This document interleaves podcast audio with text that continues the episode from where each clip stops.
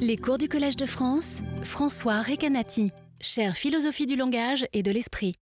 L'année dernière, j'avais introduit au sujet de façon assez longue, et c'est seulement vers la fin des séances que je commençais à parler des dossiers mentaux. Donc là, j'ai essayé de rattraper un peu. Euh, la notion de dossier mental euh, sert à plusieurs choses, mais une chose à laquelle elle sert, elle est censée correspondre à une certaine représentation mentale que se fait le sujet de quelque chose à quoi il pense ou dont il parle. Et donc, on doit distinguer la chose dont il parle et à quoi il pense et la représentation mentale du sujet, étant entendu que la représentation mentale du sujet, euh, c'est ça qui explique pourquoi le sujet se comporte comme il se comporte. Donc, euh, il y a des cas euh, que l'année dernière j'avais nommés les cas freudiens, où ça apparaît d'une façon particulièrement évidente parce que le sujet a deux représentations mentales distinctes d'un seul et même objet ou individu, d'une chose qui est la même, et il ne se rend pas compte que c'est la même parce qu'il a ces deux représentations mentales distinctes. Il pense donc deux fois au même objet, mais d'une façon en fait contradictoire. Par exemple, il attribue à ce même objet des propriétés contradictoires, alors qu'il est cohérent et rationnel normalement. Et ce qui explique cela, c'est que sa représentation mentale est cohérente, chacune de ces représentations mentales, mais il y en a deux, elles ne sont pas cohérentes entre elles, mais pour le sujet, ce n'est pas quelque chose qui lui apparaît parce qu'il s'agit d'un... Il ne se rend pas compte que c'est un seul et même objet, il croit qu'il y en a deux. Donc c'est dans ce type de cas freudien qu'on euh, est forcé, pour autant qu'on veuille maintenir l'idée que le sujet est un être rationnel et cohérent, le fait qu'il se, comporte de façon incohérente en attribuant à un seul et même objet des propriétés contradictoires, on l'explique en disant qu'il a deux représentations distinctes de cet objet. Et ces deux représentations, il ne les unifie pas parce qu'il ne se rend pas compte que c'est le même objet. Donc il est cohérent de façon interne, il ne se rend pas compte qu'il y a une contradiction. La contradiction ne peut se rendre compte que si on se rend compte qu'il y a un seul objet dans le monde, là où pour lui, il y a deux représentations dans l'esprit.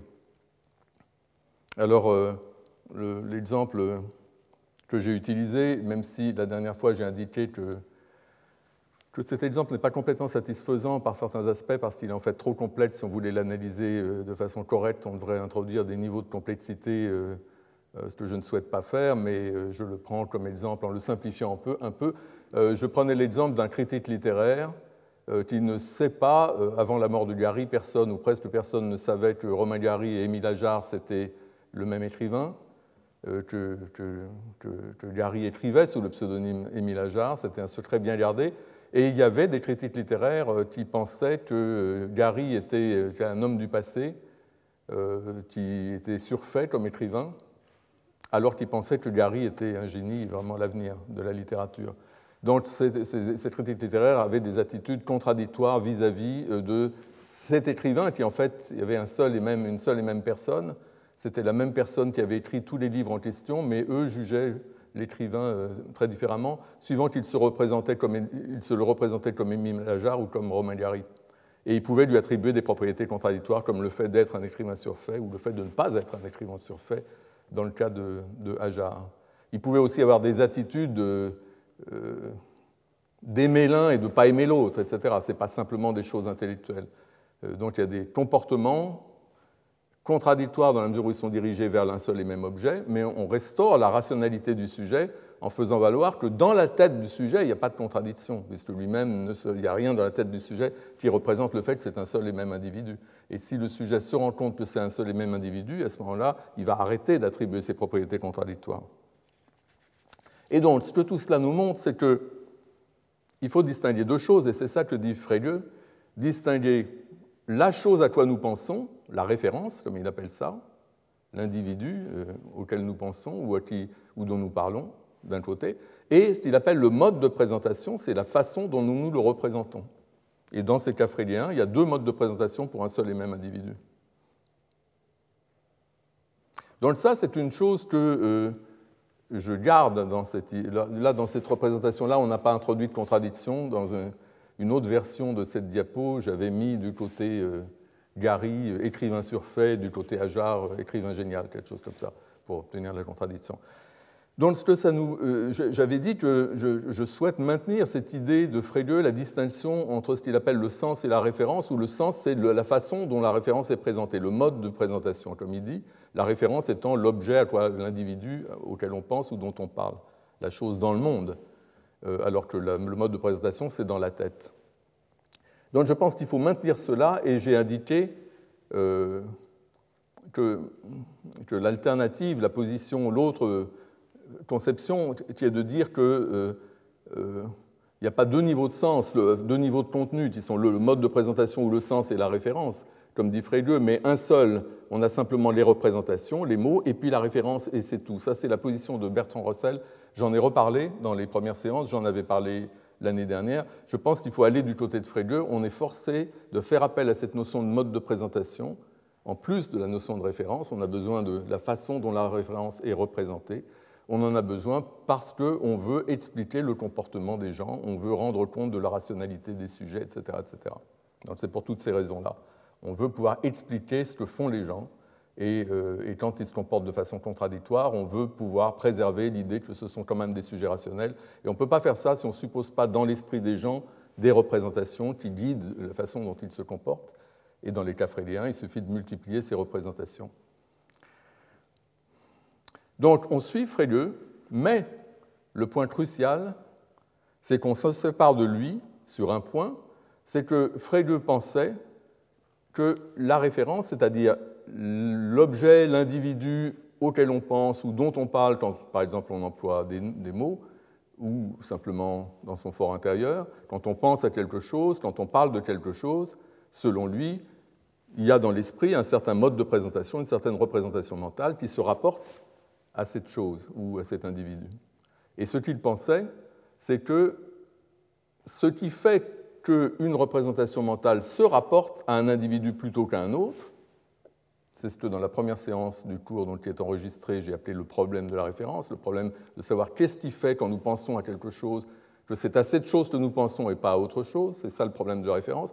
Et la solution de Frege, c'est de dire que ce à quoi nous pensons quand nous pensons, à travers une représentation mentale dans notre esprit, ou ce dont nous parlons quand nous employons un mot, lui-même associé à une représentation mentale dans notre esprit, c'est l'objet ou l'individu qui est conforme à notre représentation mentale. C'est-à-dire, si on voit notre représentation mentale sur le modèle de ces dossiers mentaux ici, il y a des informations dans le dossier, et eh bien l'individu auquel euh, pense le sujet quand il pense à Romain Gary, ce serait l'individu qui a toutes ces propriétés qu'il y a là l'individu qui est conforme à la représentation. Donc ça, c'est ce que pensait Frege, et j'ai donné, je l'avais déjà fait l'année dernière, mais j'ai redonné des arguments pour dire que ça, ce n'était pas acceptable. Et j'ai proposé une autre conception où le sujet a bien dans l'esprit une représentation mentale qu'on peut représenter comme un dossier qui contient toutes sortes d'informations ou aussi d'évaluations, vous pouvez mettre ce que vous voulez dans le dossier. Donc il y a bien ces riches dossiers d'informations, mais ce qui détermine la référence, c'est-à-dire ce qui détermine à qui le sujet qui déploie ce dossier, qui, active en quelque sorte ce dossier d'information, à qui le sujet se rapporte en pensée, à qui est-il en train de penser, ce n'est pas l'individu qui satisfait, qui est conforme à la représentation, qui possède toutes ces propriétés. Ça ne peut pas être ça parce qu'on veut que le sujet puisse se tromper et attribuer des propriétés à l'objet que l'objet n'a pas. Euh, donc, ce qui détermine l'identité de l'objet, ça ne peut pas être le contenu de la représentation, sans quoi le sujet pourrait jamais se tromper. Donc, ce qui détermine à qui pense le sujet, à quoi il se rapporte en pensée, ce ne sont pas les représentations dans le dossier, les, informations dans le dossier, mais c'est, euh, là vous voyez ce trait qui relie le dossier à Romain Gary, ce trait correspond à une certaine relation où le sujet se trouve vis à -vis de l'individu auquel il pense, et les dossiers mentaux sont adossés à certaines relations aux objets, et ce sont ces relations qui déterminent la référence, qui déterminent à quoi nous pensons ou de quoi nous parlons, au sens où ce à quoi le sujet pense, c'est l'objet, l'individu, etc., qui se trouve, avec lequel il est dans cette relation. Euh, l'exemple que j'ai donné, c'est un exemple dont j'avais parlé aussi, qui est un exemple de Donnellan, où euh, quelqu'un voit, euh, des, personnes sont en train de converser dans une soirée, est en train de faire des commentaires sur quelqu'un qui voit, qui fait des grands gestes, qui parle très fort, qui tient à la main un verre de martini, un verre à martini. Et donc, ils font des commentaires à ce sujet, et l'un des, l'un des deux dit Le type qui boit un martini va bientôt renverser son verre. Euh, et, il déploie un certain dossier mental. Donc, euh, il y a cette personne qu'il voit, que lui et son interlocuteur voient tous deux. Ils se comprennent très bien, l'autre comprend de qui il parle. Et ils, parlent, ils ont une petite conversation au sujet de cet individu. C'est à lui qu'il pense, c'est de lui qu'il parle. Ce qui détermine l'individu auquel il pense et dont il parle, ça n'est pas le contenu du dossier mental qu'ils déploient euh, tous deux, parce que ce dossier mental comporte on le voit parce que ce dossier mental comporte euh, des choses fausses qui ne conviennent pas à l'individu auquel il pense ou dont il parle. Notamment le fait que cet individu boit un martini. Ça fait partie du dossier mental. C'est cette information que le locuteur prend dans son dossier mental pour exprimer et indiquer à l'autre de qui il parle, à qui il pense. Il emploie la description le type qui boit un martini, et l'autre comprend de qui il parle. Pourtant, le type en question, c'est ça dans l'histoire de Donnellan, le type en question ne boit pas un martini, c'est de l'eau qu'il a dans son verre. Il tient un verre à martini à la main, mais il boit de l'eau. Donc la description le type qui boit un martini est en fait incorrecte. Elle ne convient pas, le type n'est pas conforme à cette description-là. Euh, et ce que suppose, euh, ce que dit Donnellan, c'est qu'on peut imaginer qu'il y a caché quelque part dans la pièce derrière un rideau quelqu'un d'autre qui lui est en train de boire un martini. Euh, et, et, néanmoins, ce que dit Donnellan, c'est qu'on est quand même en train de parler de ce type-là, ici, celui qui ne boit pas un martini même s'il n'est pas conforme à la représentation que nous nous en faisons. C'est lui dont nous parlons, c'est à lui que nous pensons. Pourquoi? Parce que c'est lui que nous sommes en train de regarder. Nous avons notre attention fixée conjointement sur cet individu, nous le regardons, et c'est parce que nous le regardons, nous sommes en train de l'observer, c'est pour ça que nous avons toutes ces informations dans notre dossier. Ces informations nous sont, sont parfois erronées, comme dans le cas de, l'inférence que nous faisons qu'il boit un martini parce qu'il tient à la main un verre à martini. Mais euh, tout ce qu'il y a dans ce dossier mental vient du fait que nous voyons cet individu, nous voyons qu'il est agité, nous entendons qu'il parle fort, nous voyons qu'il porte une chemise à carreaux, etc. Nous voyons ou croyons voir qu'il boit un martini. Donc toutes ces informations-là nous parviennent par la perception. Ce qui nous rend possible de percevoir l'objet en question, c'est le fait que nous le regardons. Nous avons notre, il est dans notre ligne de vision, etc. Euh, et, l'idée, donc, qui correspond à l'esprit de ces théories euh, que je, résume, qui se sont imposées euh, au siècle dernier, dans les années 70, l'idée, c'est que ce qui détermine à qui nous pensons, de qui nous parlons, c'est pas ce que nous avons dans la tête, c'est pas notre représentation, puisqu'elle peut être erronée, ce sont les relations, certaines relations en contexte. nous avons une personne en face de nous, nous le voyons, et la personne à qui nous pensons, c'est cet individu que nous voyons que, nous, percevons. Et euh, c'est parce que nous le voyons que nous pouvons avoir ce dossier mental fondé sur la perception, sur lui, où nous mettons ces informations que nous acquérons grâce à la perception. Ce qui détermine à qui euh, nous pensons, c'est la même chose que ce qui détermine qui nous percevons. Ce qui détermine qui nous percevons, c'est la personne qui se trouve en face de nous. Euh, c'est ça, nous percevons la personne qui est avec laquelle nous sommes dans une certaine relation, qui nous permet de la percevoir. Et, donc c'est ça l'idée, c'est que ce sont des relations, un certain type de relations qui déterminent la référence et pas le contenu du dossier mental, ce qui permet au dossier mental d'être éventuellement erroné sans que ce soit un problème, même quand notre représentation est fausse et ne convient pas à l'objet auquel nous pensons, nous pensons quand même à un certain objet. C'est l'objet qui nous est donné dans l'expérience, par exemple, parce que nous le percevons. Et donc ces relations, j'en ai parlé la dernière séance, de la nature des relations qui déterminent la référence, je les ai appelés suite à la suggestion, euh, il y a eu plusieurs suggestions euh, d'auditeurs l'année dernière euh, que j'ai reprises. En fait, il y en avait deux que j'ai reprises. C'était l'idée d'appeler ces relations les relations épistémiquement profitables, car ce sont des relations grâce auxquelles le sujet est en position d'obtenir des informations sur l'objet. Comme ici, regarder, avoir son attention fixée sur l'objet, le percevoir, permet d'obtenir des informations sur lui, bien entendu.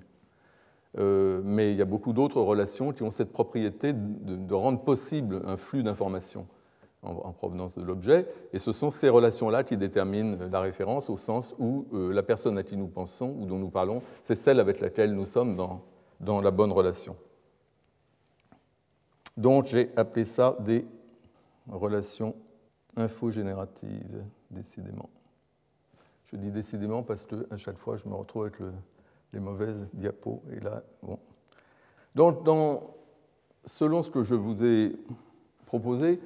Il y a différents types de dossiers qui correspondent à différents types de relations. En fait, je n'ai pas beaucoup insisté là-dessus, mais c'est quand même quelque chose dont je veux dire un mot. Là, l'exemple que je vous ai donné, c'est le cas où il y a quelque chose, un individu que l'on voit, un objet que l'on voit. Dans ce cas-là, on est dans une certaine relation qui rend possible la perception. Euh, et dans ce type de cas, on peut employer un démonstratif, on peut dire ce type. Au lieu de dire le type qui boit un martini, euh, la personne le premier locuteur aurait pu dire ce type. Et, euh, et, il y a correspondant à ces expressions du langage, les démonstratifs comme ce type, un certain type de dossier fondé sur une relation à l'objet qui, permet la perception.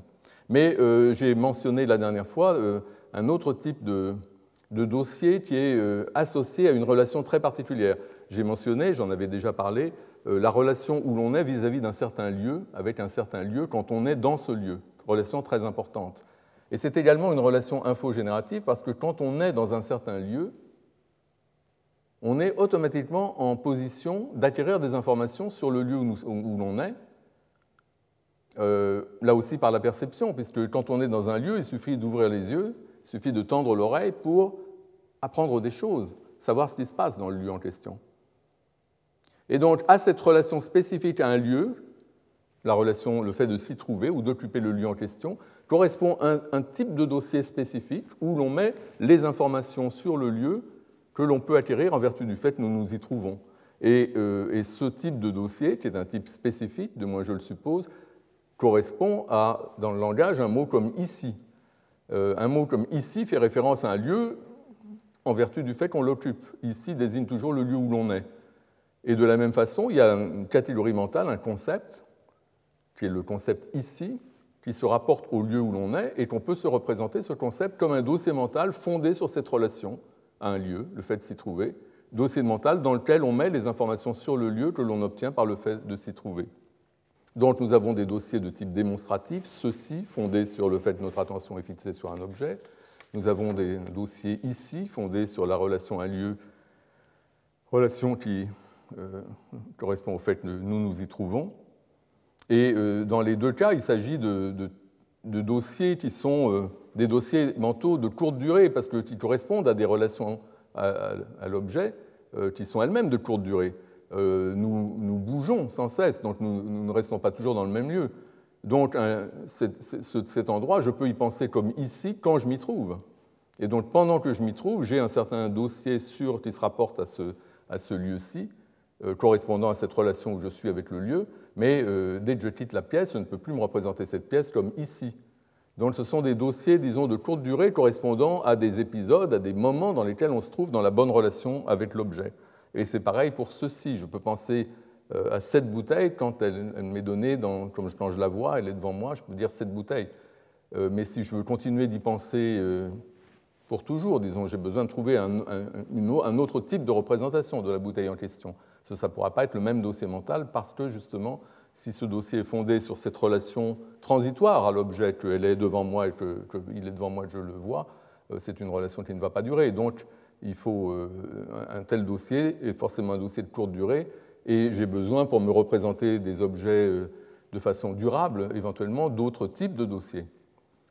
J'y reviendrai, mais j'ai mentionné la dernière fois un dossier durable très intéressant, j'en ai parlé c'est le dossier euh, sur soi-même, le dossier ego ou je, moi, euh, self. Enfin, il faut trouver un nom pour ce dossier. Mais chacun d'entre nous avons sur nous-mêmes un dossier mental particulier.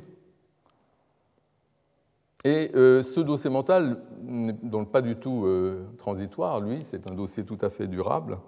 Il est fondé sur une relation spéciale, c'est ce que j'ai dit la dernière fois, je ne peux pas en parler trop longtemps parce que j'ai beaucoup à dire aujourd'hui, mais euh, la relation pertinente, euh, c'est l'identité, c'est-à-dire que le sujet,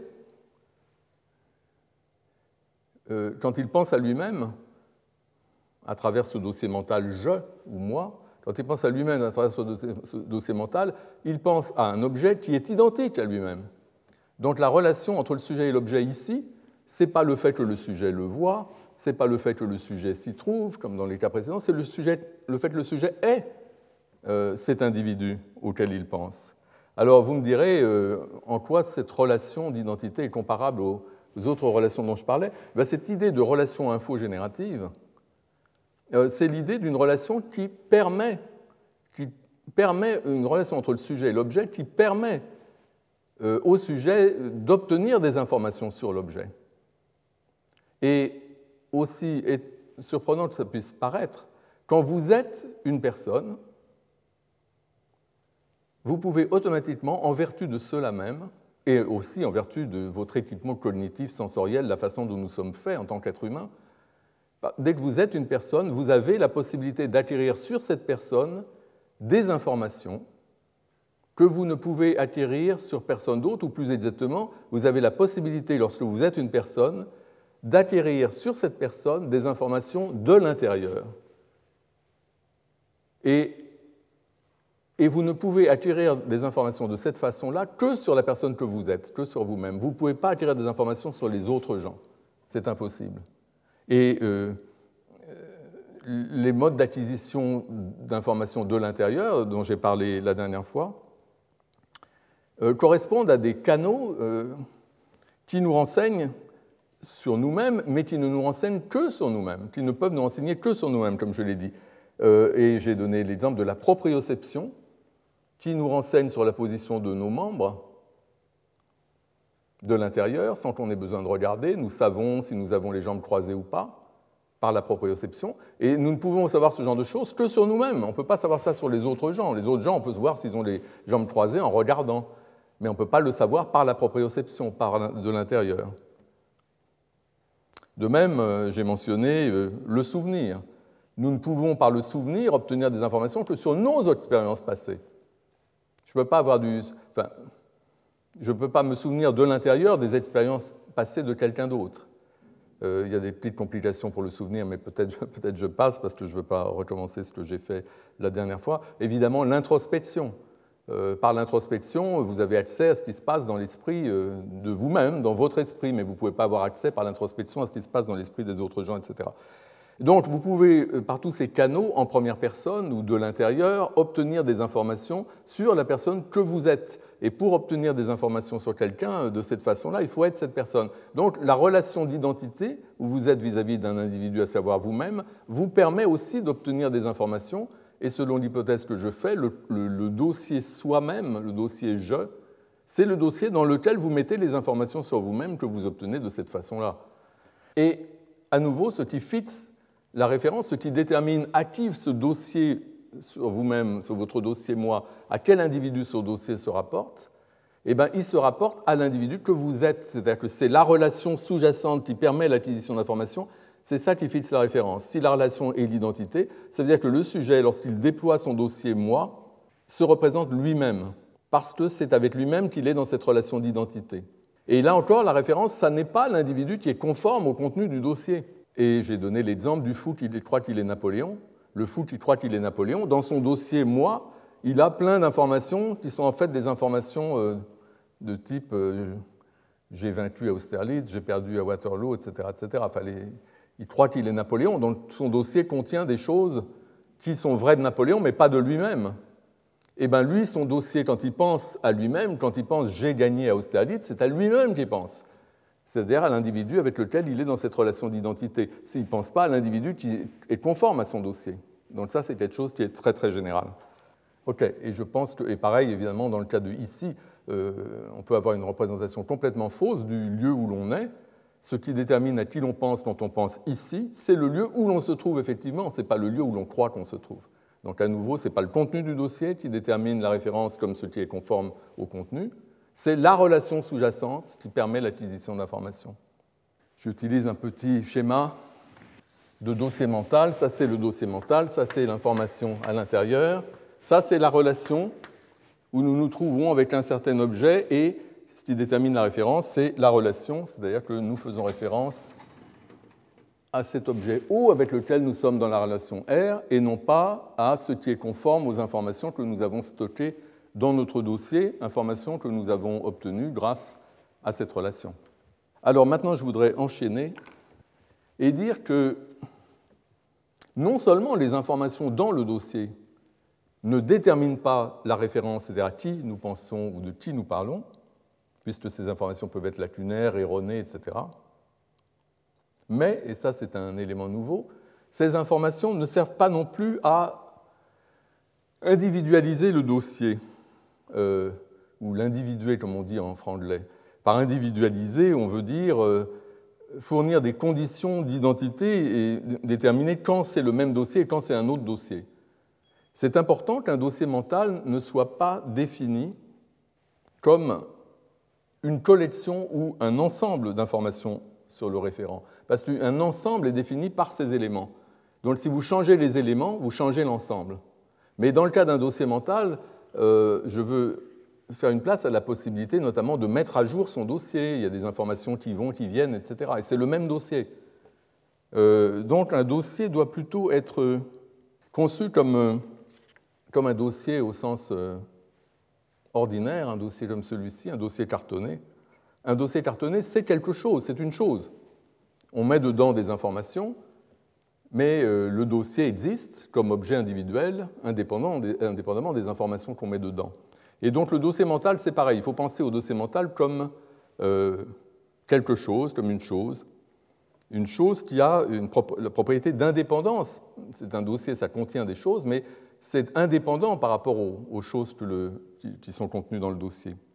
Et ça veut dire donc que l'identité du dossier n'est pas affectée par des modifications qui interviendraient au niveau des éléments hébergés dans le dossier. Donc il faut penser au dossier comme possédant une identité numérique. Euh, on peut avoir ce dossier, on peut avoir un autre dossier numériquement distinct, même s'ils ne se distinguent pas au niveau de leur contenu. Par exemple, ce dossier pourrait être vide, et pourrait y en avoir un autre qui soit vide aussi. Ce sont deux dossiers distincts, même si au niveau du contenu, ils ne se distinguent pas, puisqu'ils sont vides tous les deux. Ça signifie que, pour employer la terminologie des philosophes, euh, je propose de, représenter les, de nous représenter les dossiers mentaux comme des particuliers, des particuliers mentaux, c'est-à-dire des choses qui ont une existence comme, comme chose, comme objet, une existence numérique. Et et donc, qu'est-ce qui permet d'individualiser un dossier euh, et de dire quand c'est le même dossier qu'un autre et quand c'est un dossier différent? C'est une question qui n'est pas si facile à résoudre.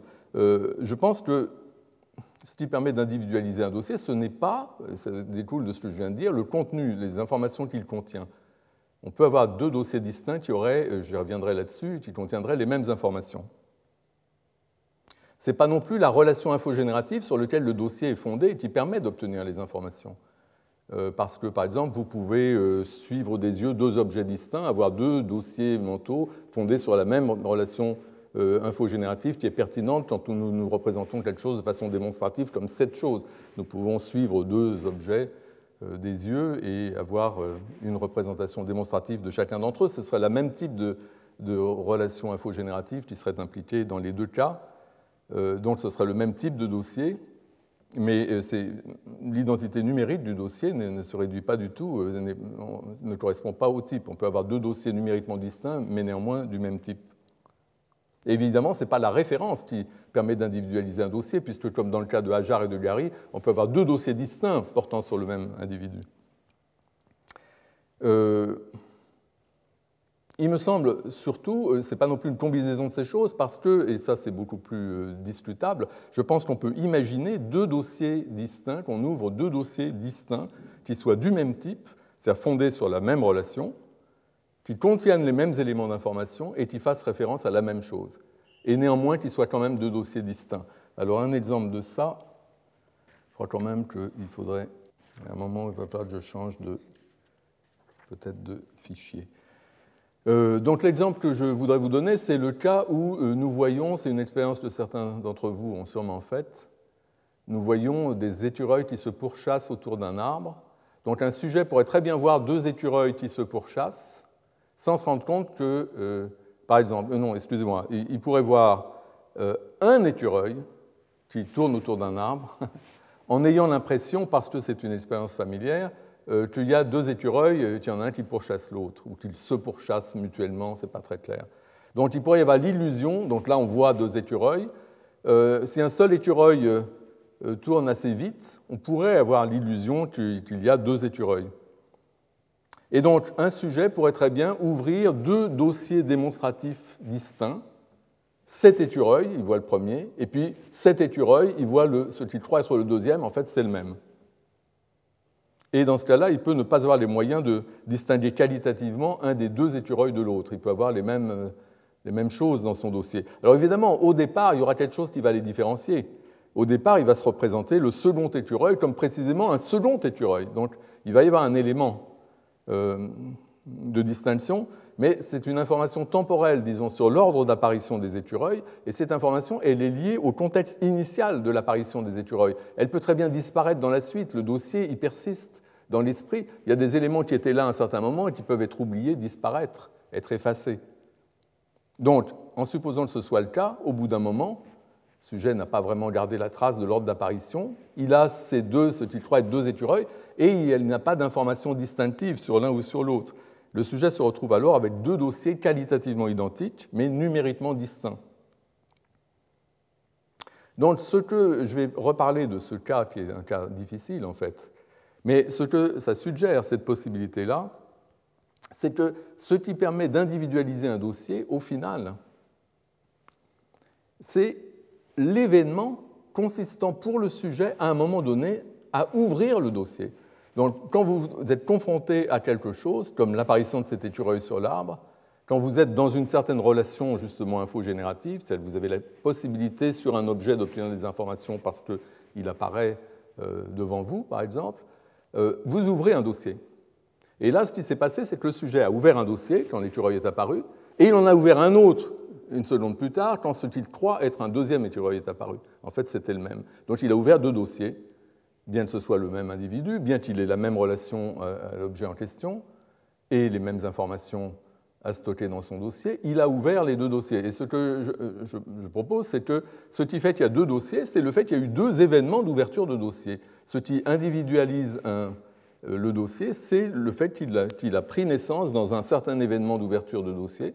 Et l'autre dossier, le deuxième, même s'il ne se distingue pas du tout du premier, néanmoins, il a, lui, pris naissance dans un autre événement d'ouverture de dossier. Et c'est ça qui euh, permet de l'individualisation. Je mentionne ça parce qu'il y a beaucoup de discussions sur ces questions. Euh, en particulier, ce que je viens de dire correspond, il y a une théorie des concepts qui ont été faites par ces auteurs, Sainsbury et Tide, dans un livre assez récent. Et ce qu'ils soutiennent, c'est que là aussi, il y a ce problème de l'individualisation des concepts qui se pose, et eux disent que les concepts sont individualisés par leur origine. Euh, par effectivement la, naissance du concept, ou le, disons, correspondant à l'ouverture du dossier. Quoi qu'il en soit, euh, je voudrais mentionner que dans la littérature pertinente, plusieurs auteurs ont évoqué des situations analogues à la situation des écureuils. La situation des écureuils, d'ailleurs, euh, correspond à, une, un cas qui, qui, a été introduit notamment en discutant mes propres travaux par euh, Peter Padin, le philosophe Peter Padin, qui avait un exemple de ce genre. Mais là, j'ai deux exemples tirés de la littérature. Donc, euh, un des, auteurs dont, je parle, euh, il s'appelle Jonathan Sutton, dans un, article, il a fabriqué un exemple à partir d'un exemple de Kripke dont j'ai parlé. Kripke prend l'exemple du physicien Feynman. Et la raison pour laquelle il prend cet exemple Kripke, c'est pour montrer que parfois on a la capacité de penser un individu sur le, dont on ne sait quasiment rien. Et là, ils disent que la plupart des gens connaissent Feynman comme un physicien. Ceux qui en ont entendu parler savent que c'est un physicien. C'est tout ce qu'ils savent. Évidemment, un physicien, c'est quelque chose de très vague. Ça correspond à beaucoup d'individus. Et ça montre, selon Kripke, que ce qui détermine à qui il pense. Pourtant, il pense quand même à Feynman. Et il dit que ce qui détermine à qui il pense, ce n'est pas leur représentation mentale, parce qu'elle est très pauvre dans ce cas, elle conviendrait à plein d'autres physiciens. Mais ce n'est pas ce qui est important ici. Euh, ce, que, ce que fait Sutton, c'est qu'il reprend cette idée de Feynman, donc le physicien, en supposant un sujet qui sache seulement de lui que c'est un physicien connu, connu parce que s'il n'était pas connu, le sujet ne, connaîtrait pas son nom, il le connaît, donc il sait que c'est un physicien, c'est tout ce qu'il sait. Donc il y a cet exemple de Kripke, et euh, Sutton prend cet exemple et le mélange avec un autre exemple de Kripke qui lui est très connu, euh, c'est l'exemple Paderewski. Paderewski, c'est quelqu'un qui a fait une double carrière, une carrière comme musicien, musicien célèbre, mais aussi politicien, homme d'État. Et, euh, ce que Tripti suppose, c'est que quelqu'un euh, croit qu'il y a deux individus distincts sans se rendre compte que c'est le même, parce que justement, comme c'est deux carrières très distinctes, quelqu'un pourrait croire que c'est euh, deux personnes différentes qui se, qui se, nomment de la même façon. Donc c'est une sorte de cas frégéen où un sujet mental a deux représentations se rapportant au même individu. ce qui est intéressant dans ce cas-là, c'est que c'est le même nom qui est associé à ces deux représentations mentales. Donc, Tripti en parle. En tout cas, euh, ce que fait Sutton, c'est qu'il mélange donc les deux cas et il, il, imagine un sujet, dont il appelle Piotr, et qu'il croit qu'il y a deux Feynman, deux physiciens Feynman distincts. Pourquoi croit-il ça? Eh bien Parce qu'il a d'abord entendu parler de Feynman, le physicien, en rapport avec une certaine théorie physique qui lui était attribuée. Et ensuite, il a entendu parler d'une autre théorie physique radicalement différente, également attribuée à Feynman, mais étant donné l'incompatibilité des deux théories, il a pensé, le sujet, qu'il y avait deux physiciens différents portant ce nom Feynman. Il s'est mis ça en tête, c'est peut-être ridicule, mais le sujet a pensé que ça devait être un autre Feynman. Peut-être qu'il y a le père et le fils, ça arrive qu'il y ait des dynasties dans ces domaines aussi. Euh, et donc, euh, Piotr a ouvert deux dossiers mentaux, Feynman 1 et Feynman 2, en quelque sorte. De même que dans le cas de Paderewski, le sujet a deux dossiers mentaux Paderewski différents, se rapportant au même individu. Là, euh, dans ce cas-là, le sujet a deux dossiers mentaux Feynman, se rapportant au même individu, mais pour lui, c'est deux individus différents. Donc on peut effectivement rajouter 1 et 2 parce qu'il a ces deux, ces deux dossiers mentaux.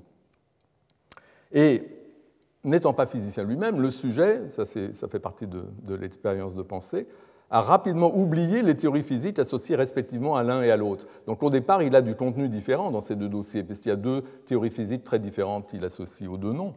Mais au bout d'un moment, il oublie les théories physiques, et finalement, ce qui reste dans le dossier, ben, euh, euh, c'est simplement, comme chez Tripti, l'information physicien célèbre. Donc il a ces deux dossiers Feynman, il, y a ces deux Feynman, et dans les deux cas, il pense que ce sont des physiciens célèbres. Euh, et dans ce cas-là, les deux dossiers mentaux ne se distinguent ni par leur contenu, ni par leur référence, ni par le type de relation infogénérative qu'ils exploitent, mais uniquement euh, en tant que particuliers mentaux. Il y a simplement une différence euh, numérique. Ah, mais j'ai quand même retrouvé. Ça, c'est l'article de, de Sutton où il présente cet exemple. Et un autre exemple qui apparaît dans la littérature, un autre article de Jim Pryor cette fois, c'est quelque chose de tout à fait comparable. Euh, sauf que là, ça ne vient pas de la physique. Là, c'est Alice, le sujet. Elle croit qu'il y a deux Bob, deux personnes nommées Bob dans l'équipe de baseball locale, alors qu'en fait, il n'y en a qu'un. Ce qui se passe, c'est qu'elle a rencontré ce joueur deux fois, elle a rencontré Bob deux fois, dans des circonstances assez différentes, et elle ne s'est pas rendue compte que c'était le même. Et donc les deux fois, elle a appris que le gars euh, s'appelle Bob et qu'il joue dans l'équipe de baseball locale. Et donc elle a ouvert ces deux dossiers mentaux sur Bob, ce type que j'ai rencontré et qui, euh, joue dans l'équipe de baseball locale. Mais elle ne se rend pas compte que c'est le même, donc elle a ces deux dossiers mentaux qui se rapportent au même individu qu'elle a rencontré, et au bout d'un moment, elle a oublié les détails peut-être de, des différentes rencontres. Donc elle a simplement gardé ces deux dossiers mentaux. Il n'y a plus de différence au niveau du contenu, puisque dans les deux cas, on trouve le contenu euh, joue dans l'équipe de baseball locale, et euh, nous avons échangé quelques mots, etc. Donc, dans tous ces exemples, on a l'impression que le sujet euh, se trouve dans la même situation que le sujet rationnel dans les cas fréliens, comme dans le cas de, de Hajar et de Gary. Euh, Là, on a un même sujet, le critique littéraire, qui a deux dossiers mentaux distincts sur le même individu, qui donc peut adopter des attitudes contradictoires vis-à-vis de l'individu en question, parce qu'il se le représente à travers deux dossiers mentaux distincts. On a l'impression qu'il y a quelque chose du même genre qui se passe dans les exemples que j'ai donnés, à ceci près que la différence, c'est que ici, on a des contenus différents dans les deux dossiers mentaux distincts. Ça explique pourquoi on se comporte différemment. Euh, dans l'autre cas, il n'y a pas de différence au niveau du contenu. Alors vous me direz, précisément parce qu'il n'y a pas de différence au niveau du contenu, il est tout à fait exclu que le sujet attribue euh, des attitudes contradictoires vis-à-vis de l'un ou de l'autre, puisqu'il se le représente de la même façon. Euh, c'est tout à fait exclu. Il ne pourrait pas attribuer à l'un des propriétés qu'il n'attribuerait pas à l'autre, ou il ne pourrait pas avoir des attitudes d'aimer l'un et pas d'aimer l'autre. Ce serait, dans la mesure où le contenu du dossier n'est pas différent, on ne voit pas que ça puisse se produire. Et c'est vrai. Et je pense d'ailleurs qu'il faut donner du poids à cette idée et j'y reviendrai dans un instant, mais néanmoins, il y a quelque chose qui est commun à ce cas-là le cas des deux Bob ou le cas des deux Feynman, et puis au cas euh, Ajar-Gary. Ce qui est commun,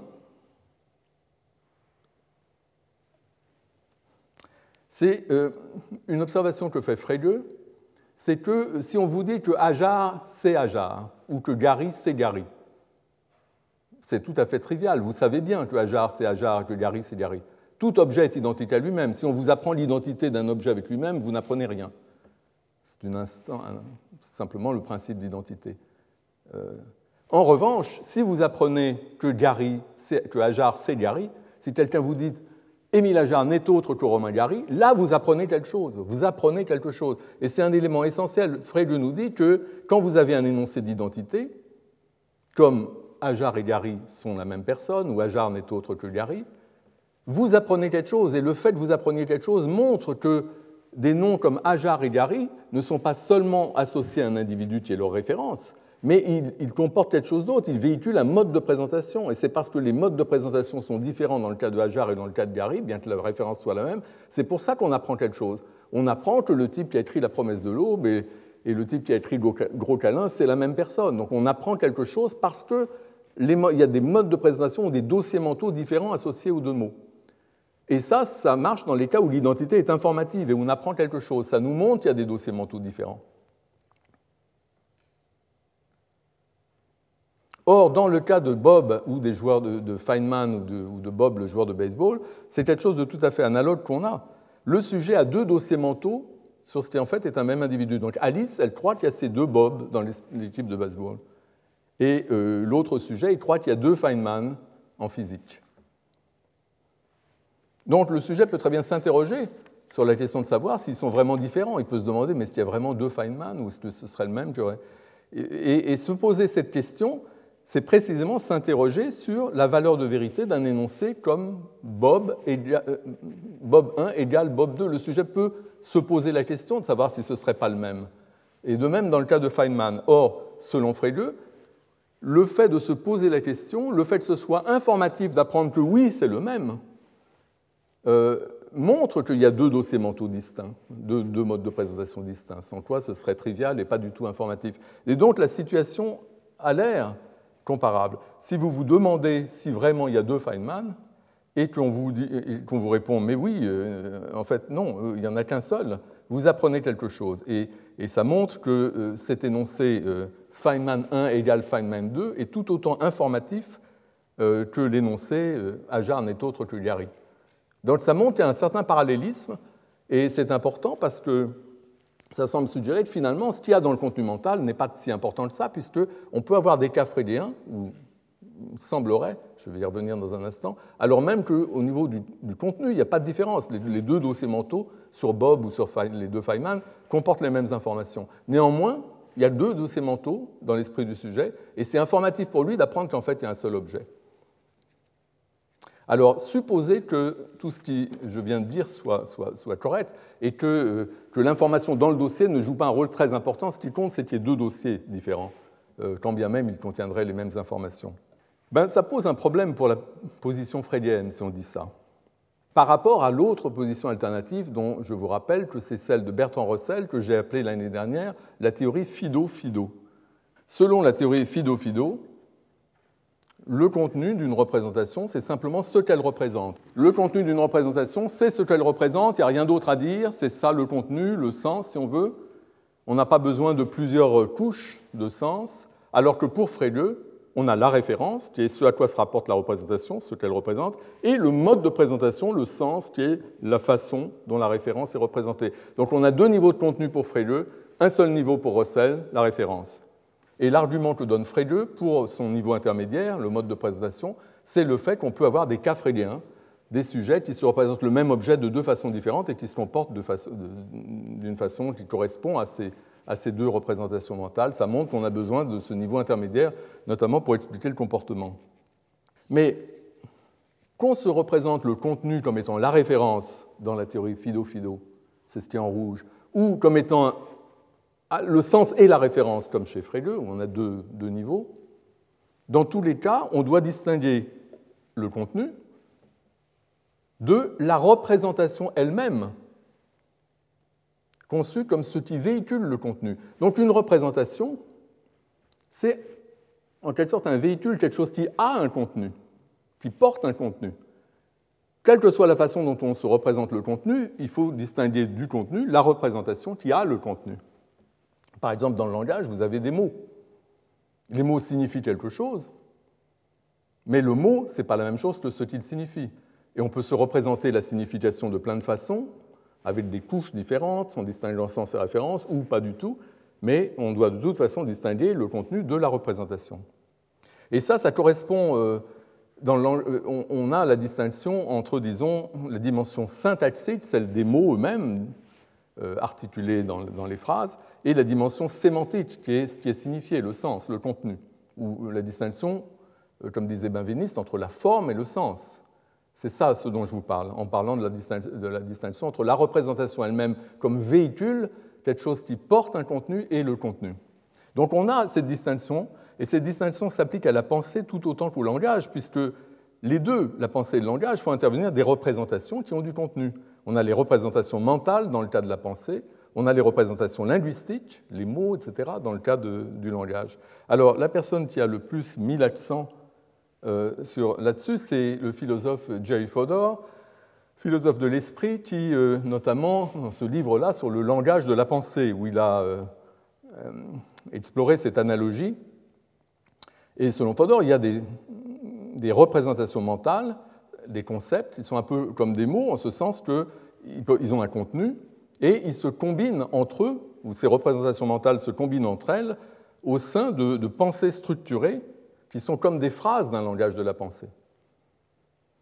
Et dans cette perspective qui est celle de Fodor, euh, prenez une pensée comme la pensée que Marie aime Jean. C'est une pensée elle a des constituants qui sont des concepts, le concept de Marie, Jean, aimé. Ces concepts sont combinés dans cette pensée.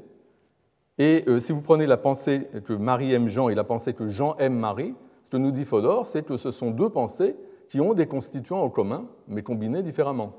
Et on a besoin de rendre compte de ce qu'il y a de commun entre ces deux pensées. effectivement, il y a des constituants en commun. Quand vous pensez Jean aime Marie ou Marie aime Jean, vous pensez aux mêmes personnes, etc., euh, à la même relation. Euh, mais encore une fois composé de, deux façons différentes.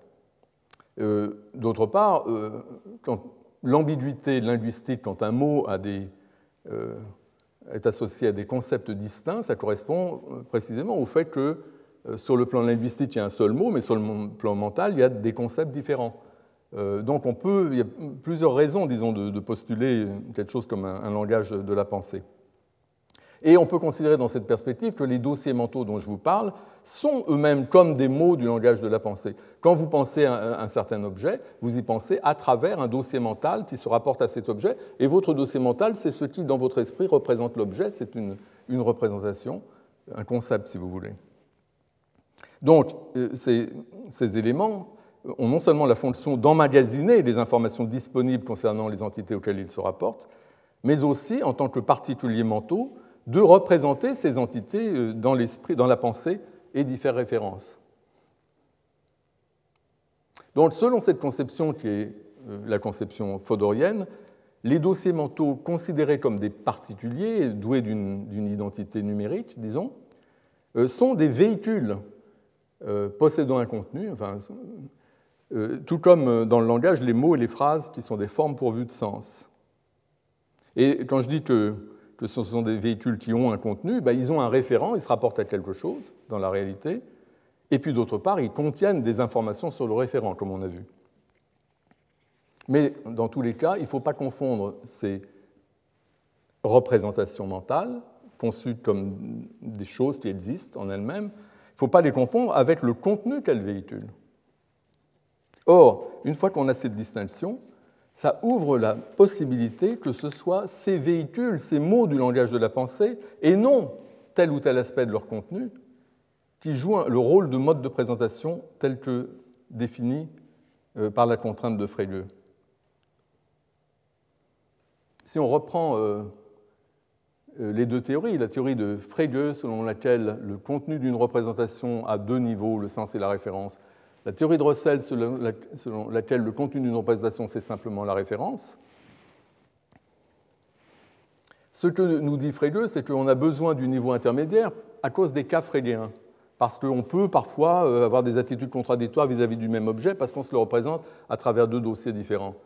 Mais la réponse qu'on peut faire à cela en faveur de Russell, c'est de dire que ce qui joue le rôle de mode de présentation dans les cas fréliens, c'est la représentation elle-même, ce n'est pas un aspect du contenu. Donc même si on pense comme Russell que le contenu, ça n'est rien d'autre que la référence, on peut dire que si le sujet a deux représentations différentes, ça suffit pour créer des cas, des. On n'a pas besoin d'ajouter un niveau de contenu supplémentaire puisqu'on a la représentation elle-même comme véhicule.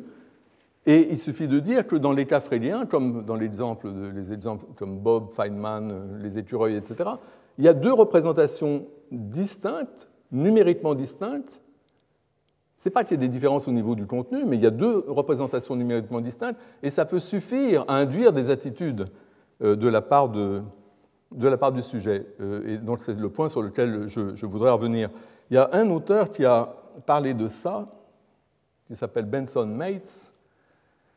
Il avait fait remarquer, euh, il y a longtemps, que l'existence de, dans les cas l'existence de deux mots différents, même s'ils sont synonymes, peut suffire à induire une différence d'attitude ou de comportement d'un sujet rationnel vis-à-vis d'énoncés qui ne diffèrent que par la substitution d'un mot à l'autre.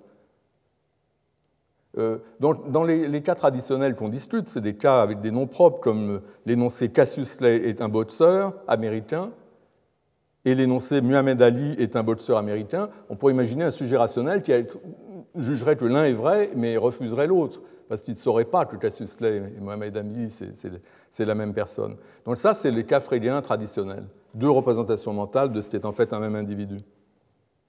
Et ce que nous dit Benson Mates, c'est qu'on a la même chose. Dès que vous avez deux mots synonymes, un sujet pourrait très bien ne pas se rendre compte qu'ils sont synonymes et avoir des attitudes contradictoires. Alors un exemple qu'on peut donner de cela, euh, c'est un, sujet qui se trouverait en face de cette plaque. Et euh, à cause de cette plaque, il pense euh, qu'il y a un ophtalmologiste qui travaille dans cet immeuble.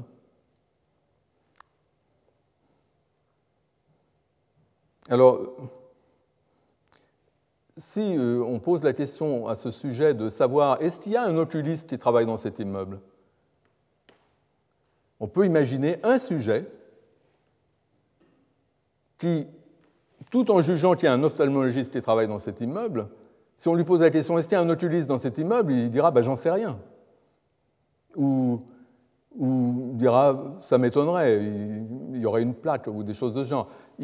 on pourrait très bien imaginer un sujet qui ne se rend pas compte que ophtalmologiste et oculiste, c'est exactement pareil un sujet qui aurait deux mots différents et qui ne se rendrait pas compte que c'est la même chose. Alors évidemment, vous me direz, euh, ça, ce serait un cas, ce serait un cas d'un sujet qui ne serait pas compétent linguistiquement. Parce qu'un sujet compétent linguistiquement, il sait ce que c'est qu'un ophtalmologiste, il sait que c'est un médecin des yeux, il sait ce que c'est qu'un oculiste, il sait que c'est un médecin des yeux. Donc normalement, un sujet compétent ne doit pas être dans ce cas. Là, c'est quelqu'un qui ne connaît pas complètement le langage dont on parle. Mais je ne suis même pas complètement sûr euh, on peut très bien euh, avoir imaginé un sujet, même si ce n'est pas extrêmement plausible, un sujet qui, est, euh, qui saurait qu'un ophtalmologiste c'est un médecin des yeux, et qui saurait aussi qu'un oculiste c'est un médecin des yeux. Mais il ne saurait pas que ophtalmologiste et, oculiste c'est la même chose, c'est-à-dire qu'il penserait qu'il doit y avoir une différence de spécialité fine entre les deux qu'il ne connaît pas. Et donc ce serait au contraire une raison pour ce sujet ce sujet, euh, voyant la plaque d'un ophtalmologiste, se dirait bah, il n'y a sûrement pas un oculiste dans le même immeuble. Enfin, il pourrait avoir des raisons, en tout cas. Donc c'est un cas qui est un peu comme ces cas dont nous parlons, c'est-à-dire que ce serait un cas où la seule possession de deux mots différents, quand bien même il n'y a pas de, différence dans ce qu'il met. Il aurait un dossier mental oculiste, un dossier mental ophtalmologiste, un dossier mental sur ses professions médicales. Il n'y aurait pas de différence dans le contenu. Dans les deux cas, il se représente qu'il s'agit de, de médecins des yeux. Pas de différence au niveau du contenu, mais il y aurait quand même deux dossiers distincts associés aux mots, parce qu'il ne sait pas que ces mots-là sont interchangeables. Et donc ce genre de cas semble donner raison à Fodor, c'est-à-dire que ce qui joue le rôle de mode de présentation, ce qui permet des cas fréliens éventuellement, euh, semble n'être pas nécessairement un aspect du contenu des représentations mentales, mais peut-être simplement le fait qu'il y ait des représentations mentales distinctes. Ça peut suffire, de même que le fait qu'il y ait des mots distincts peut suffire dans les cas à la Mates. Et, si c'est vrai, à ce moment-là, euh, ça permet de défendre la théorie, euh, la théorie en montrant que l'argument des cas fréliens, la nécessité d'avoir un niveau intermédiaire de mode de présentation en plus de la référence dans le contenu, eh ben, euh, ça ne prouve rien parce que dans la mesure où de toute façon on doit distinguer la représentation elle-même du contenu de quelque façon qu'on théorise le contenu, peut-être que simplement la multiplicité des représentations mentales suffit à engendrer la possibilité de cas frélien sans qu'il soit nécessaire d'ajouter un niveau de contenu spécifique qui serait le mode de présentation. Donc ça, c'est une, une, sorte de réponse euh, qu'il faut prendre en considération à l'argument frélien traditionnel. Alors je voudrais discuter un petit peu cette, euh, cet argument, enfin cette réponse, ce contre-argument, disons, et, d'abord reprendre l'exemple de Mates. Alors dans cet exemple, contrairement au cas de Feynman le physicien et au cas de Bob le joueur de baseball, dans le cas euh, oculiste ophtalmologiste, il y a effectivement deux mots différents. Dans le cas de Bob, il n'y a pas de mots différents. Les deux, ils s'appellent Bob tous les deux. Euh, en fait, c'est le même. Et dans le cas de Feynman, ils s'appellent Feynman tous les deux. Et en fait, c'est le même. C'est comme pour Paderewski. Mais là, on a le mot oculiste et le mot ophtalmologiste.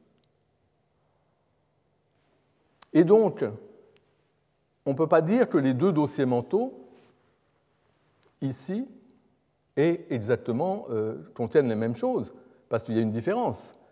Le dossier 1 le dossier oculiste contient certes, comme le dossier 2, le dossier ophtalmologiste, médecin des yeux, c'est-à-dire que le sujet sait qu'un oculiste est un médecin des yeux, il sait qu'un ophtalmologiste est un médecin des yeux, ça c'est commun, mais il y a une différence. Dans le dossier oculiste, le sujet s'appelle oculiste, c'est une profession qui, qui porte un nom, et dans le dossier ophtalmologiste, c'est un autre nom. Donc il y a une différence qui est la différence des noms. Et cette différence des noms peut suffire, c'est déjà une différence dans le contenu du dossier, pourrait-on dire.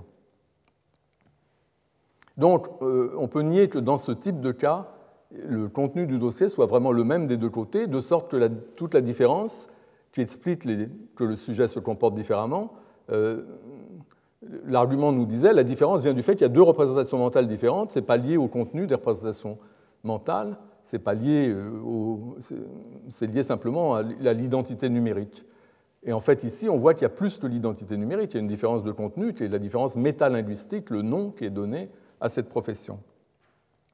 Et une autre façon de, de, voir le rôle du nom, un peu différente, c'est de dire que ce n'est pas tant que le nom, les deux noms différents ici, euh, déterminent des aspects différents de ce qu'il y a dans le dossier, à savoir nommé oculiste versus nommé ophtalmologiste, on pourrait considérer que le nom, les noms associés respectivement à chacun des deux dossiers euh, introduit ces deux noms distincts, cela introduit une différence dans euh, les relations épistémiquement profitables, les relations infogénératives que les dossiers exploitent. Souvenez-vous que les dossiers exploitent certaines relations aux objets qui permettent d'acquérir des informations. Ils les exploitent au sens où, euh, quand on est dans la bonne relation aux objets, il y a un flux d'informations et donc les informations en question vont dans le dossier qui est adossé à cette relation. Et là, on pourrait dire qu'un dossier comme le dossier oculiste, le non oculiste est en quelque sorte une sorte de relation infogénérative. Grâce à ce non oculiste, le sujet est en position d'obtenir des informations sur cette profession médicale.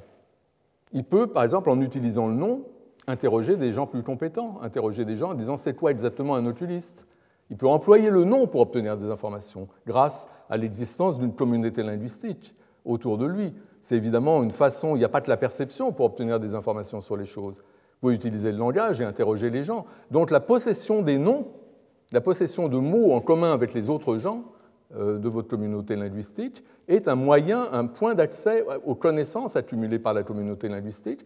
Donc c'est une source d'information, ce qui fait que le fait de posséder le nom de quelque chose est une, une relation infogénérative. Il faut on peut la considérer comme telle. Et si c'est le cas, ces deux dossiers, le dossier oculiste et le dossier ophtalmologiste, ne sont pas associés à la même relation infogénérative. L'information que les sujets peuvent obtenir sur les oculistes et sur les ophtalmologistes passe par des canaux différents. En employant le mot ophtalmologiste, je peux obtenir des informations. En employant le mot oculiste, je peux obtenir des informations. Et effectivement, le sujet qui ne se rend pas compte que c'est la même profession va mettre les informations obtenues à travers le mot oculiste dans le dossier oculiste et il va mettre les informations obtenues grâce au mot ophtalmologiste dans le dossier ophtalmologiste, et ça ne va pas forcément communiquer comme, effectivement ici euh, ça se passe. C'est-à-dire qu'il sait qu'un oculiste est un médecin des yeux, parce qu'on lui a dit un oculiste est un médecin des yeux, donc il le sait. Et puis on lui a dit aussi qu'un ophtalmo est un médecin des yeux, donc il a mis aussi l'information médecin des yeux dans son dossier ophtalmo, mais il n'a pas pour autant compris que c'était une seule et même chose. Donc on peut considérer soit que la différence des noms introduit une différence dans le contenu du dossier, ce qu'il y a dans le dossier, les informations qu'il y a dans le dossier, il y a une information métalinguistique différente dans les deux cas, soit on peut dire que la relation infogénérative n'est pas exactement la même parce que le nom vous fournit un point d'accès aux informations, et donc euh, ce n'est pas vrai que ces deux dossiers sont qualitativement indistinguables. Il y a des différences entre ces deux dossiers, donc ce n'est pas juste la différence numérique qui explique les cas fréliens. Dans les autres exemples, comme les écureuils, ou Bob, le joueur de baseball, ou Feynman, le physicien, on n'a pas ce problème parce que les dossiers euh, mentaux qualitativement identiques qui survivent dans l'esprit du sujet sont deux sur trois associés au même nom, au même nom Bob dans les deux cas, dans le cas de Bob, au même nom Feynman ou à aucun nom dans le cas des écureuils.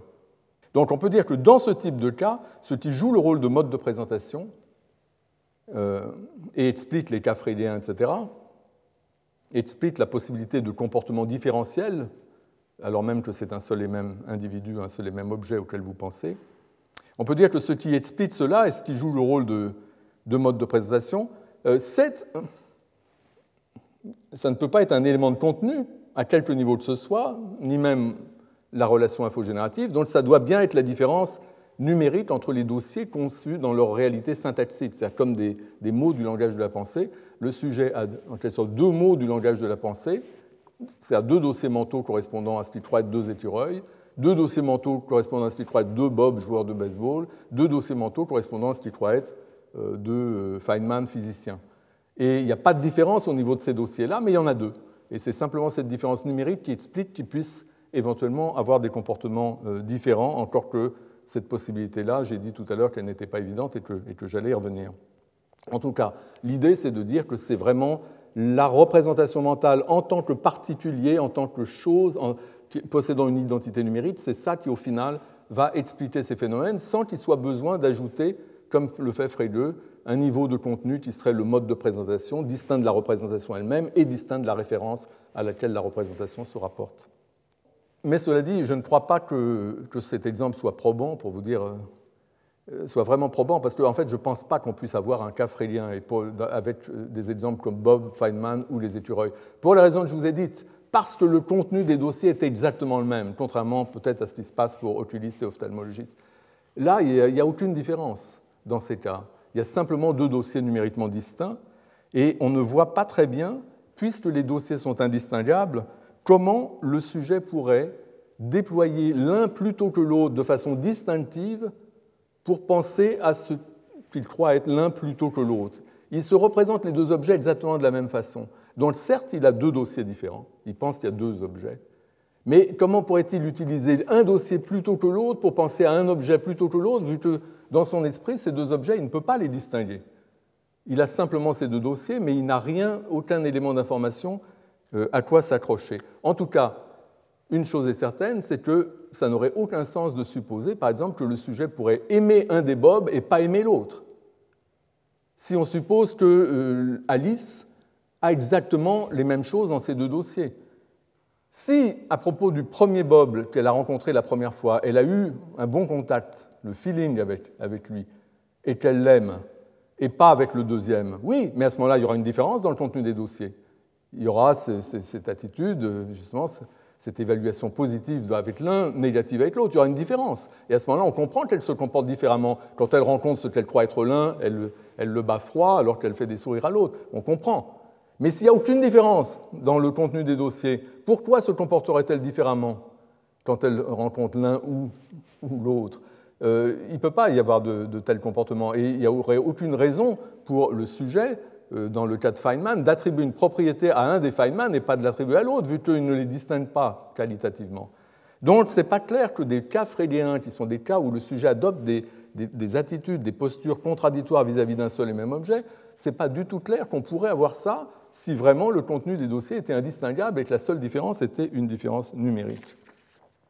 Alors reste quand même l'argument que j'ai donné, euh, qui semble assez fort, qui est que, euh, souvenez-vous, c'est l'argument que, euh, de même que le sujet qui apprend que Ajar n'est autre que Émile Ajar n'est autre que Romain Gary apprend quelque chose, et pour Frege, ça montre que associé au nom à Jar et Gary, il n'y a pas juste l'individu, car ce serait le même individu, à ce moment-là, il n'apprendrait rien, que l'individu est identique à lui-même, c'est quelque chose de trivial. Non, ce qu'il apprend, c'est que ces deux dossiers mentaux se rapportent au même individu. Et ça, ce n'est pas du tout trivial, il apprend quelque chose, le sujet. Eh bien, il semble que quelque chose de même nature se passe ici, même si le sujet qui a ces deux dossiers mentaux n'a aucune différence dans le dossier mental pour les distinguer, même s'il n'y a pas de différence qualitative entre ces deux dossiers mentaux, ce sont deux dossiers mentaux numériquement différents.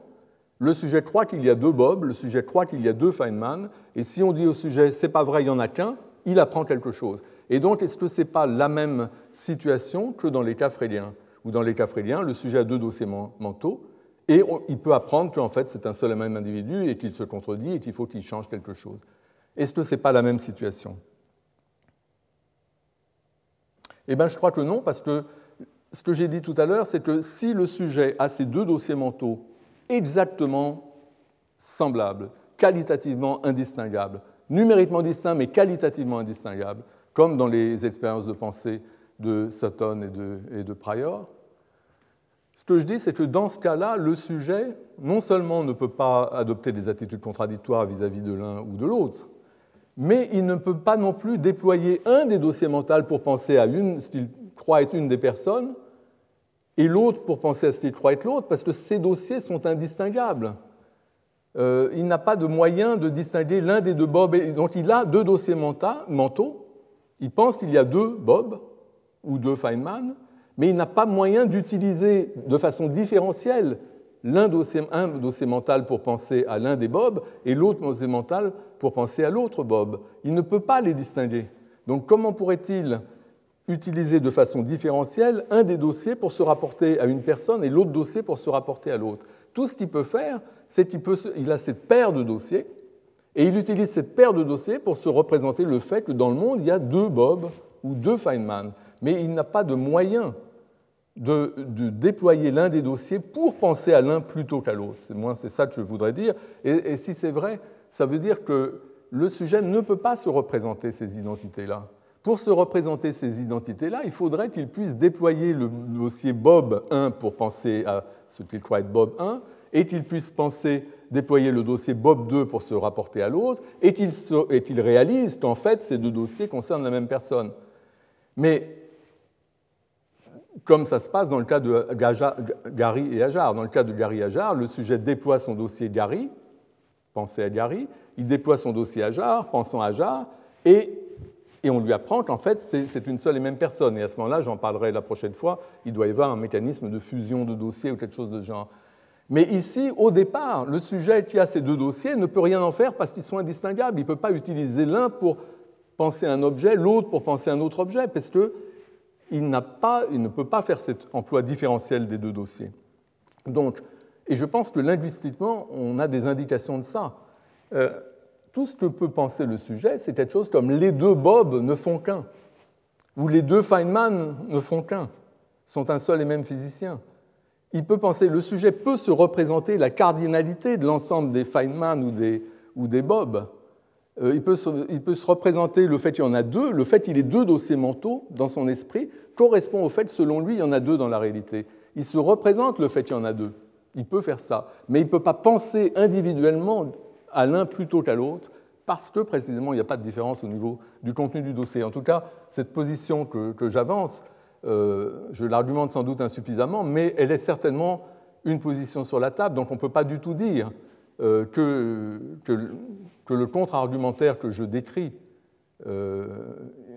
contre Frege et, pour Russell en disant que ce qui joue le rôle de mode de présentation dans les cas freudien, etc., c'est le dossier mental lui-même comme particulier mental dans son identité numérique.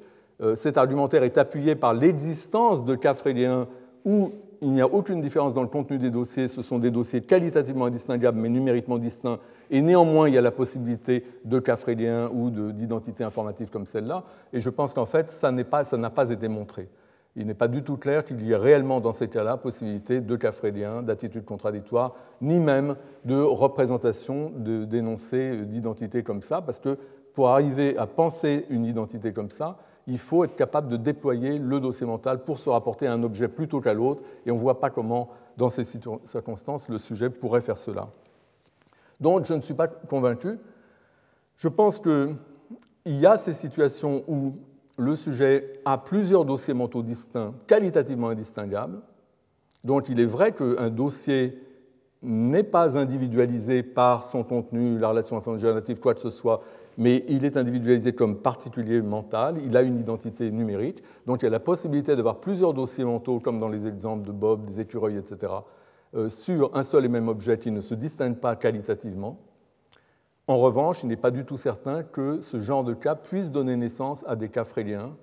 Et, donc, si c'est vrai, Frege a raison de dire que pour rendre compte des cas fréliens, des cas où le sujet adopte des attitudes contradictoires vis-à-vis d'un seul et même objet, on a besoin de postuler un niveau qui n'est pas la représentation comme euh, identité numérique d'un mot dans le langage de la pensée, disons, qui n'est pas non plus la référence, parce que ça peut être le même objet dans les deux cas, c'est une différence au niveau du contenu, de la représentation mentale du sujet, et c'est ça qui rend compte du comportement du sujet.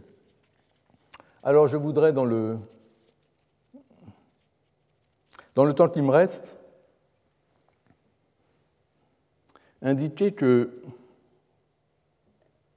que même si Fodor avait raison, et que même si ce qui joue le rôle de mode de présentation, euh, c'était euh, les dossiers mentaux considérés comme des particuliers, donc comme des, entités syntaxiques, des mots du langage de la pensée, des véhicules, ben, il reste que dans la euh, théorie que je vous propose, ces véhicules, les dossiers mentaux, sont caractérisés notamment par les relations infogénératives qu'ils ont pour fonction d'exploiter. je vous ai dit qu'il y a différents types de dossiers qui correspondent à différents types de relations. Vous avez le dossier ici, le dossier moi, les dossiers démonstratifs, cette chose, etc. Différents types de dossiers qui exploitent différentes sortes de relations. Et je pense que chaque type de dossier véhicule une présupposition, à savoir que le sujet se trouve avec l'entité du monde extérieur à laquelle il pense, quand il déploie ce dossier, dans une certaine relation épistémiquement profitable, dans une certaine relation infogénérative, celle qui caractérise ce dossier. Et cette présupposition, qui va toujours, quand vous déployez un dossier, vous présupposez toujours que vous êtes dans la relation à l'objet qui est pertinente pour ce dossier, ben, cette présupposition euh, qui est associée au dossier, c'est quelque chose qui, euh, est en quelque sorte un élément de contenu.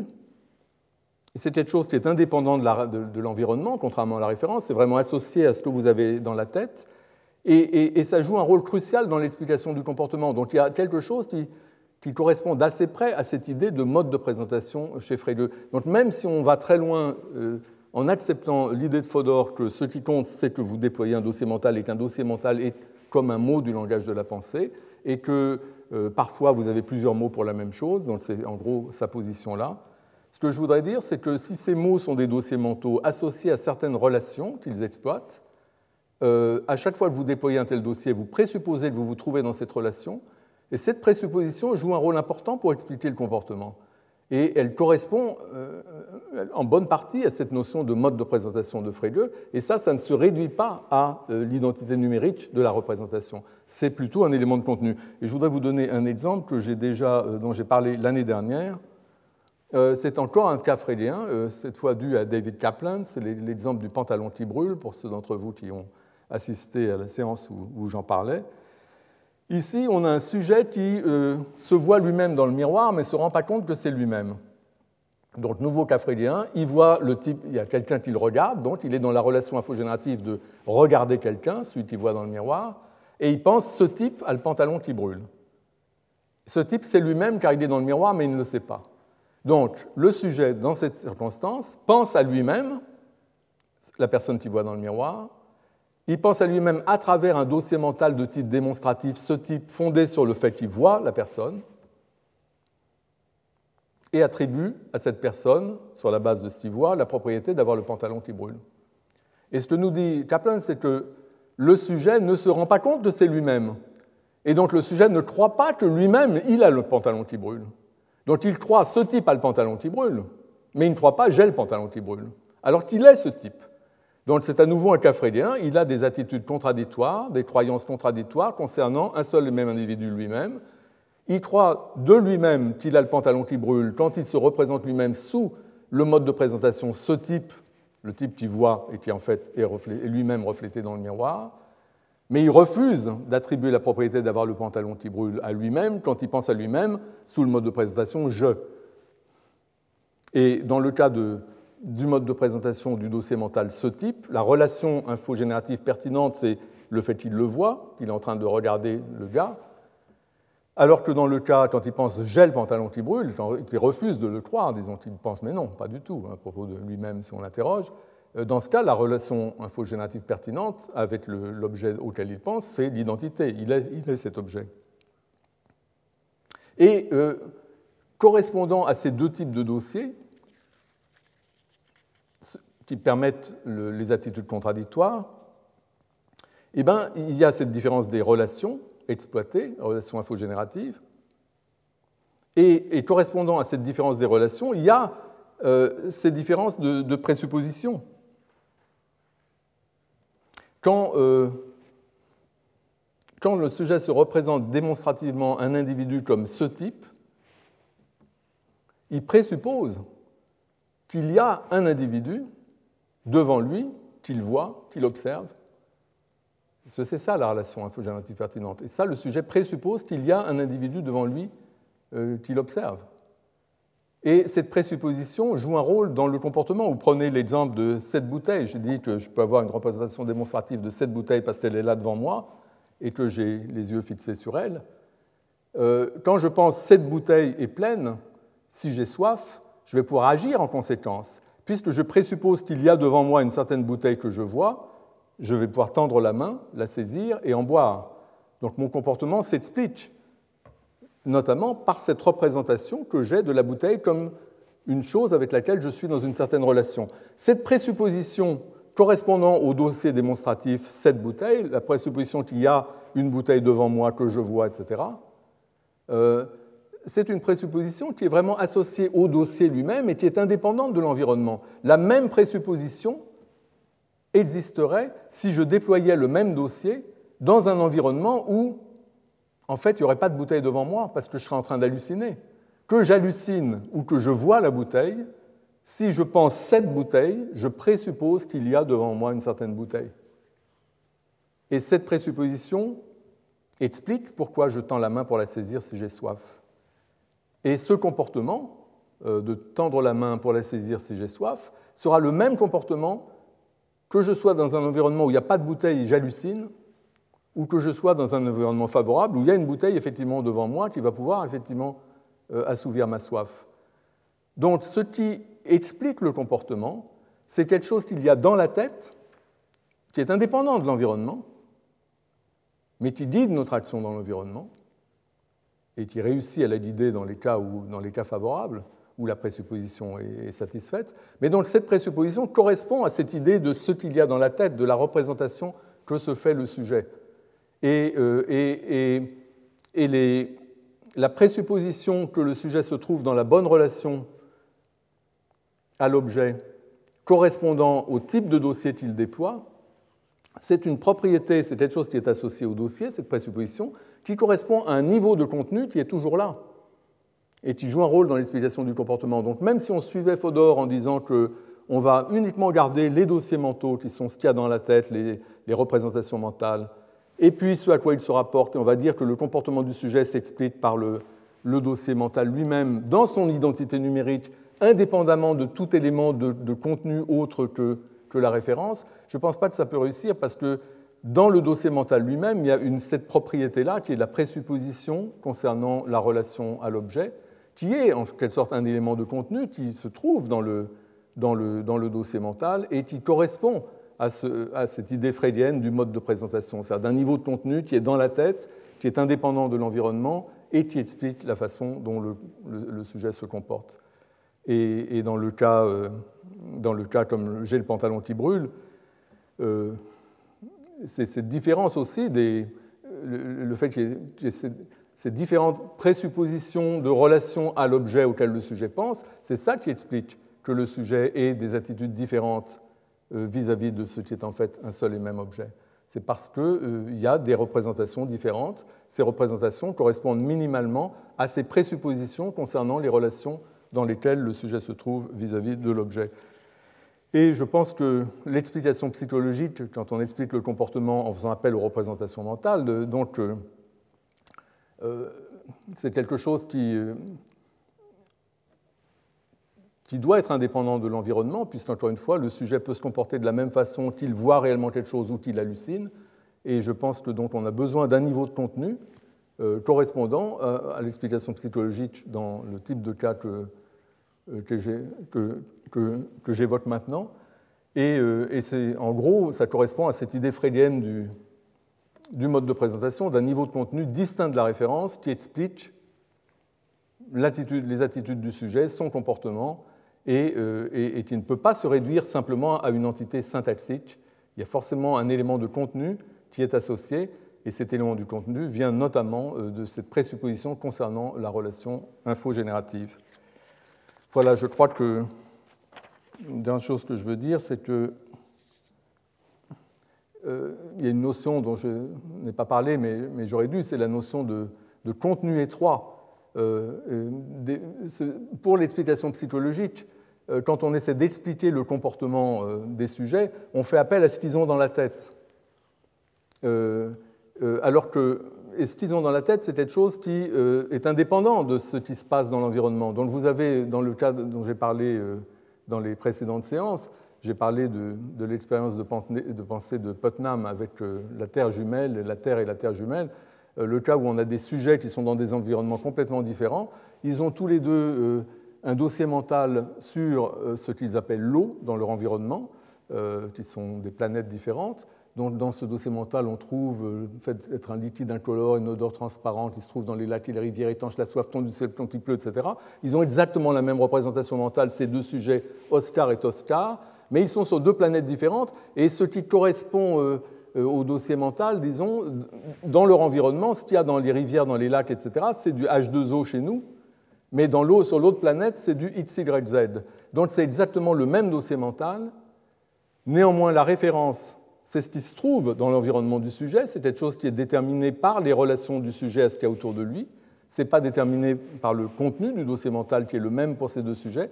La référence, c'est des choses différentes. Oscar, quand il pense à travers ce dossier mental, pense à l'eau, H2O.